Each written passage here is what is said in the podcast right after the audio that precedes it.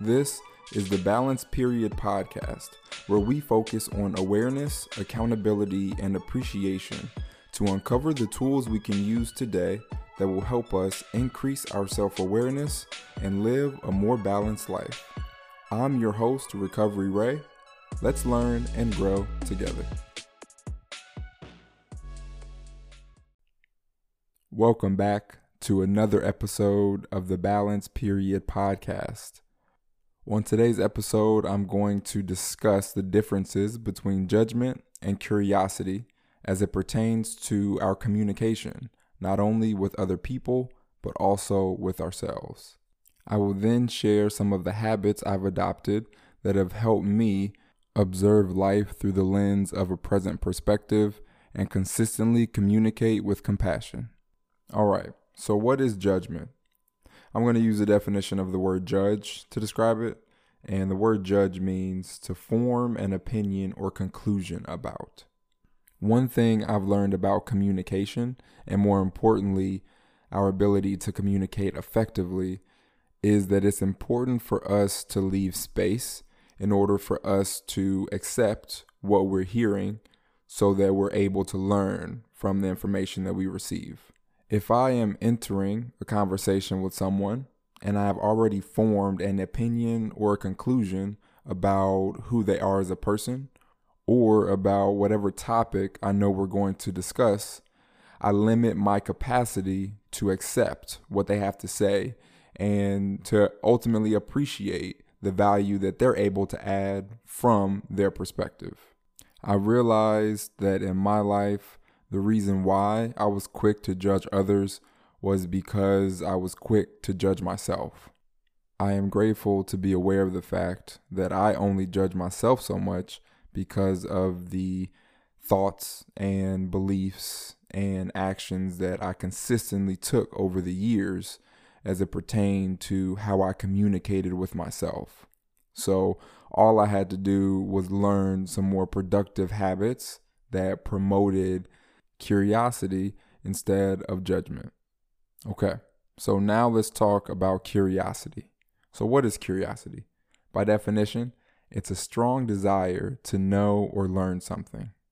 Curiosity is something that I have found to be abundant in my life, and I feel like it kind of always had been. I think back to when I was a kid and I was just naturally curious. I think the real interesting part about that is that being around my nieces and nephews, I noticed that that's still the case. I think it's just something that all of us have. Humans in general are curious. We want to know why, right?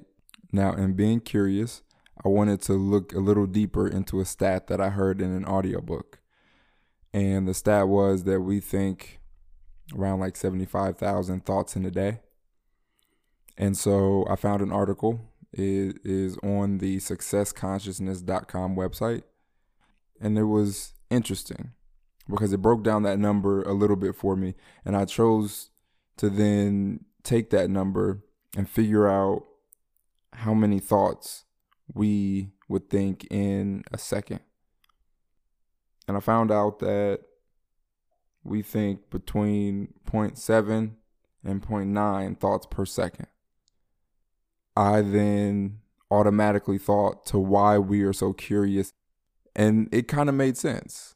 If we're not getting a full thought in each second that we're alive, then we have to add seconds together in order to formulate a conclusion. I ended up looking up what a moment was. They specify a moment as about 90 seconds. So we give ourselves a minute and a half to come to a conclusion about something. And that's one moment. I'm grateful to be aware of this now because it helps to support one of the things I learned in 2019, which was there will always be something that I don't know.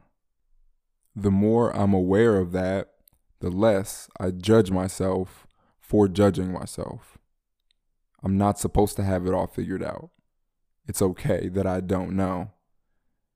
It's more important that I'm open to learn in those moments so that I am able to respond with compassion and take action on the things I feel. And that leads me to how. How do we begin to observe life from a present perspective and respond to what we observe from a place of compassion? One thing we can do is become better listeners. When we are listening, we aren't able to formulate conclusions at the same time. So when we are focusing on listening, we create space to learn and respond from a place of compassion with an intention to contribute to life. All right, so there are 3 habits that I practice to become a better listener. The first one has to do with my breathing. I've learned that when I'm communicating, if I match the breathing of the person that I'm communicating with, I increase my odds of creating an environment where that person feels understood. I've also learned that when people feel understood, they communicate a lot more genuinely. So I am able to learn from a more genuine perspective of that person's life. Habit number 2 has to deal with how I prepare myself to communicate. This doesn't take very long. It can be between 1 to 3 minutes. It's just taking a few deep breaths and bringing your awareness to the energy you want to bring with you to whatever activity you're about to do, whether that be going to work or coming home from work or going to the gym. It's just setting that intention right before you take that action. The purpose behind this is to increase our odds of actually maintaining that energy throughout the duration of time that we are where we are. So I know thinking about work, so many things can pop up and happen in a day. But if I'm aware of the energy that I want to bring, that's going to be closer to the forefront of my mind if I take a moment to think about it before I step into work than if I never did it at all. So it's an odds thing. It gives ourselves an opportunity to be the change that we want to see more consistently. And in this case, it's to be a better listener. So that's what we're thinking about. We're thinking about the people that we probably will have to communicate with. And in those communications, what are we doing? Am I listening or am I thinking of what I'm going to say next?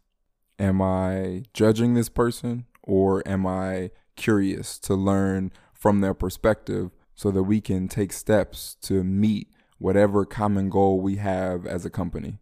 Habit number 3 is ask why. Now, this is what I choose to do at the end of the day. I add it to the time that I set aside to reflect. And I think it's important to give ourselves the space and to give ourselves the time to reflect, to look at what we've accomplished, to analyze the data from our day and the thoughts that we thought, the feelings that we had, the actions that we took, or the actions that we didn't take, and become more aware of why. I'm grateful that looking at life through that lens has given me the opportunity to take accountability for what I am observing. And I'm able to look at it, not from a place of judgment, but from a place of compassion and love and understanding so that I can learn. Doing something like this doesn't have to take up a significant amount of your time.